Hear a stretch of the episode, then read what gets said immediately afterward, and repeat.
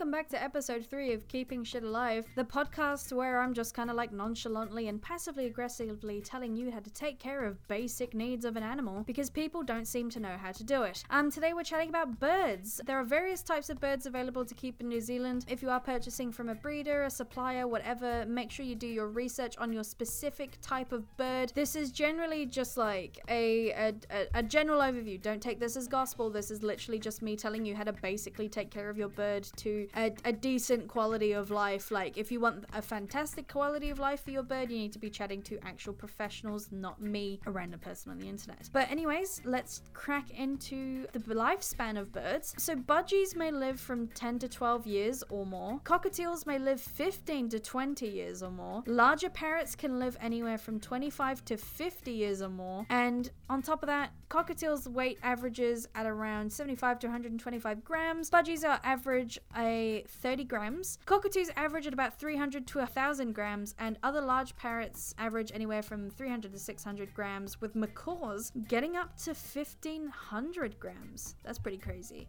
Like, birds are so varied. It's just like wild. So, in terms of the birds' needs and, and what they need to eat, they need fresh, specifically formulated diets. Treats should be limited to only 5% of their diet. So, that's things like uh, seeds, really high fat seeds, stuff like that. And dark green vegetables and fruits can be anywhere from 10 to 30% of the diet, depending on the needs of your bird. Clean, fresh water should obviously be provided daily and maybe need, like, you might need to change it multiple times a day because if your bird likes to bath, then um, you know, you're gonna have to watch out for them bathing in the water and then trying to drink it, you know? So just just keep that in mind. Only 1.5 to 2 tablespoons of seeds daily.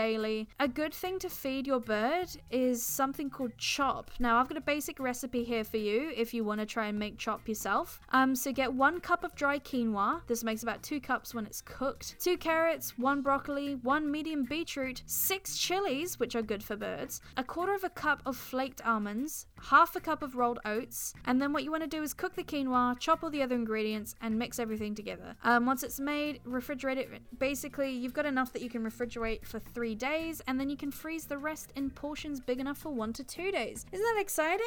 Like, it's like meal prep, but for your bird. And now we're just going to be moving on to enclosures. And this is a big one I see because people are always buying, like, you know, enclosures that are way too small for their birds. And you need to be careful on the size and what you're buying. And obviously, like your your birds need to be taken out multiple times a day. You've got to enrich them. You've got to make sure that they're actually like interacting with you. Otherwise, you're gonna end up with screaming shitty birds who you're gonna end up rehoming. I know you will because you won't know how to look after it. And then you're gonna be like, oh no, my bird's so aggressive. I think I'm just gonna have to surrender it. And then you're gonna surrender it, and then the bird's gonna have more problems that someone else is gonna have to deal with. So make sure you're looking after your bird. So enclosures should be large as possible.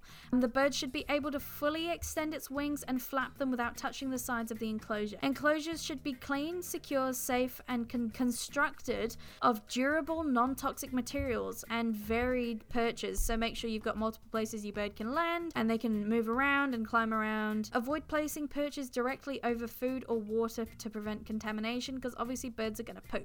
They're going to poo. There's not really a lot you can do to control that. You can train your bird to poo in specific places, but that's not necessary to keeping it alive, so I'm not going to tell you how to do that. Access to natural light is preferred and avoid drafty areas. So, like, make sure your bird's kept in an area where they can see the sun, but they're not getting blown on from the outside. Birds outside of cages need constant supervision to avoid access to other pets, small children, and any household toxins. Make sure when you're close, if your bird's out, make sure you're checking the tops of doors before you close them because you can trap your bird's feet or even just fully kill it. You know, make sure if you've got ceiling fans that when you turn them on, the birds aren't on there. There's just loads of things that are like common sense that you need to look out for, like mind where you're stepping. Um, try and see if you can locate your bird before doing any house um, housework. Put all your cleaning stuff away, your wax melts, anything that the bird's gonna try and eat. Now, in terms of like like sort of basic needs. You know, you got to take your vet to the your, your animal to the vet. You've got to get it wormed, get it fleed, all that kind of stuff. Well, you need to kind of do that with birds. Um, they need biannual physical examinations, fecal examinations, blood work annually for adults, and wing trimming every three to six months as needed. Now, wing trimming isn't necessary if you are okay with your bird being free flying, but if you are worried about your bird's safety, you can clip its wings. Now, be aware of Teflon coated and non-stick cookware. They can produce fumes that are highly toxic to birds. So, on top of that, there's loads of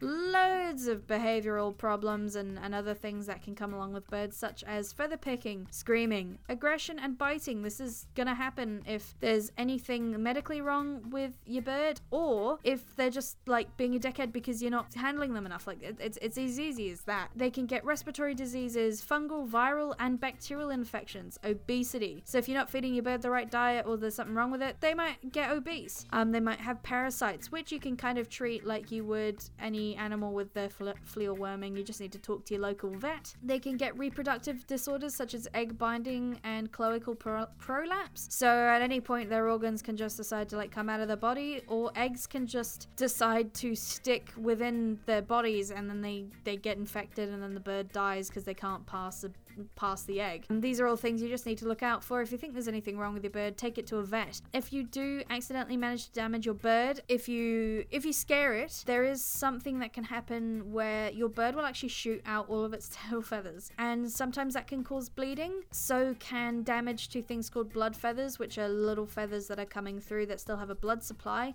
And if there is any bleeding on your bird, you need to clot that immediately. So you need to get cornstarch on the tip of your finger and just dab it on the area and then take your bird to the vet. Because if the bleeding stops, you're fine, but you still need to get that bird checked over. And just some general like things, you know, birds will wake you up early. They need attention. You can't just leave them alone all the time. Birds aren't easy pets. You know, you can't just pick them up and be like, "Oh, why isn't it talking?